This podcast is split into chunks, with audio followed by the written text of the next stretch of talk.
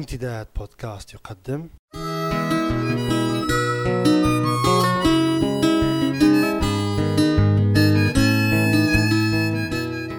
رسالة من لندن. مع جمعة بوكليب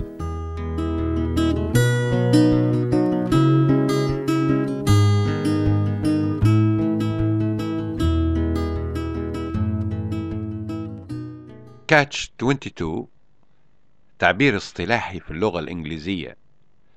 سمعت به أول مرة خلال إحدى المحاضرات من أحد الأساتذة حينما كنت طالبا بالسنة الأولى في جامعة ريدينغ. واعترف أنني لم أفهم المغزى منه فاضطررت إلى الانتظار حتى نهاية المحاضرة وطلبت من الأستاذ المحاضر تفسيرا له. تذكر أنه ابتسم. وقال لي أنت في حاجة لقراءة رواية جوزيف هيلما وتركني منصرفا. فاحترت أكثر إذ أنني لم أسمع باسم جوزيف هيلمر من قبل وما قاله للأستاذ لا يتجاوز أن يكون كمن فسر الماء بالماء. أذكر أنني غادرت صالة المحاضرات وانشغلت بدروسي ثم عقب أسبوع أو أكثر على ذلك بينما كنت أتجول في القسم الخاص بالروايات بأحد المكتبات في المدينة وقعت عيناي على رواية بعنوان كاتش 22 واسم مؤلفها جوزيف هيلمر فقررت اقتناءها في الحال وقراءتها خلال عطلة الأسبوع. حدث ذلك في شتاء 1990 لكني لا زلت أتذكر حتى وقتنا هذا وبشيء من حميمية ودفء. تلك الواقعة مع المحاضر وجولتي في تلك المكتبة في ريدينغ والمفاجأة التي تلبستني حين رأيت صدفة على أحد الأرفف الرواية أمامي في غلاف أزرق جميل واسم مؤلفها مكتوب ببنط كبير. كاتش 22 رواية ساخرة وتاريخية واستنادا إلى رأي النقاد تعد واحدة من أهم الروايات التي ظهرت في القرن العشرين.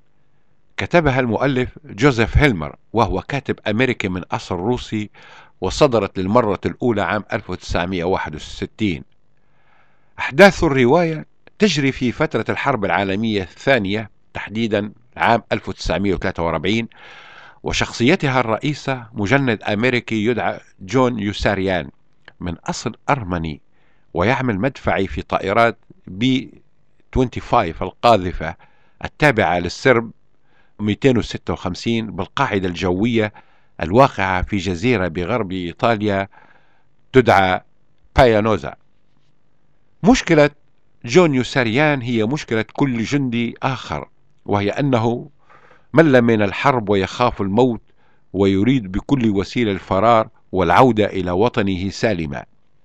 وفي سبيل ذلك يدعي الجنون كي يتجنب الذهاب في طلعات جوية ضد العدو الألماني. لكن رؤساءه في القاعدة لا يصدقونه لأن المجنون حسب رأيهم لا يمكن أن يدعي الجنون ويحاججهم بكل الحجج لإثبات جنونه.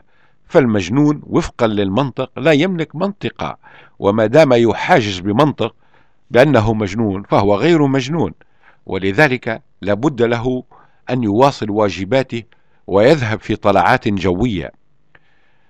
ويجد يوسريان نفسه يدور داخل دائرة ما يسمى في اللغة الإنجليزية no win situation. فيوسريان يحاول أن يقنع رؤسائه في السر بالجنون لكنهم يأمرونه بالالتحاق بطائرته والذهاب في طلعات جوية لقتال العدو. وحين يفعل ذلك يثبت لهم أنه غير مجنون. الرواية ممتعة. ومليئة بالتفاصيل والحوادث والوقائع الساخرة وكتبت بأسلوب متميز لا يلتزم بالتسلسل الزمني للوقائع التي تروى كل مرة من قبل شخصية مختلفة من شخصيات الرواية. وقد ترجمت الرواية إلى اللغة العربية تحت اسم الخدعة 22 واعتقد أن الترجمة للعنوان غير دقيقة وأذكر أني ناقشت منذ فترة قصيرة ماضية صديقي الكاتب والمترجم غازي القبلاوي في ذلك ووصلنا بعد نقاش قصير إلى نفس القناعة ورأينا أن أفضل ترجمة للعنوان قد تكون هي الحصلة 22 والحصلة مفردة في اللهجة الليبية ولكي يفهمها القارئ العربي خارج ليبيا عليه أن يكون على إلمام باللهجة الليبية العامية وبمعنى آخر وقعنا دون أن ندري في ورطة كاتش 22 ما ذكرني بالرواية هو الموقف الذي وجد فيه الكثير من الليبيين الذين يعيشون في ديار الغربة أنفسهم بعد نجاح الثورة وانتهاء العقيد القذافي ونظامه. ذلك أن غالبية هؤلاء هم من الكارهين للعيش تحت نظام القذافي وتركوا ليبيا منذ سنوات طويلة وهم في سني الشباب وذهبوا إلى مختلف المنافي حيث أتيحت لهم الفرصة لمعارضة النظام والتشهير به وفضح ممارساته الهمجية. وخلال قيامهم بذلك لم ينسوا أن يعيشوا حيواتهم الخاصة بهم كبشر فدرسوا وتعلموا وتخرجوا وعملوا وتزوجوا وأنجبوا أطفالا صاروا شبابا وصارت لهم التزامات أسرية مرهقة في البلدان التي اختاروها موطنا لهم. المشكلة أنه عقب سقوط النظام القذافي فطن هؤلاء المغتربون إلى حقيقة وضعهم الذي يعيشونه واكتشفوا أنهم وقعوا في حبائر الموقف كاتش 22 فهم في دواخلهم كمنفيين ليبيين انتظروا على أحر من الجم ولسنوات طويلة ومريرة انتهاء نظام القذافي وعانوا في سبيل ذلك الأمرين. وكانوا طوال هذه الفترة يتوقون ويتطلعون للعودة إلى دفء أهلهم ولغتهم وبلادهم وطفولتهم وشبابهم. فلما جاءت اللحظة وتحقق الأمل اكتشفوا أنهم لا يستطيعون التخلي عن الحياة التي تعودوا عليها في ديار الغربة وأن لهم التزامات نحو أسرهم وأولادهم وأيضا أحفادهم في البلدان التي تبنتهم. كما أن البعض منهم صارت لهم أعمال تجارية وعقارات ومسؤوليات لا يمكنه التخلي عنها وحزم أمتعته والرجوع إلى بلاد سيكون وضعه فيها كالغريب. نعم كالغريب لأن من عاش ثلاث عقود أو أكثر خارج بلاده ثم يقرر العودة إليها سيحتاج إلى عقد آخر من الزمن على الأقل. كي يتعود على الناس ويتعودون عليه في قريته أو بلدته أو مدينته ويتوقفوا عن وصفه وأهله بالعيدون. وأيضا لكي يبني حياته فيها ويوطد مكانه بين قومه كما كان في سنوات الشباب. فهو في حاجة إلى أصدقاء جدد لكي يحلوا محل أصدقاء الطفولة والشباب الذين إما ماتوا أو رحلوا أو تغيروا وصاروا أشخاصا آخرين لا مكان له في حياتهم. وفي نفس الوقت فإن الكثيرين منهم أقصد الليبيين الذين عاشوا في ديار الغربة ولسنوات طويلة لن يجدوا البقاء في منافيهم مريحا كما كان الأمر قبل سقوط القذافي وانتهاء نظامه.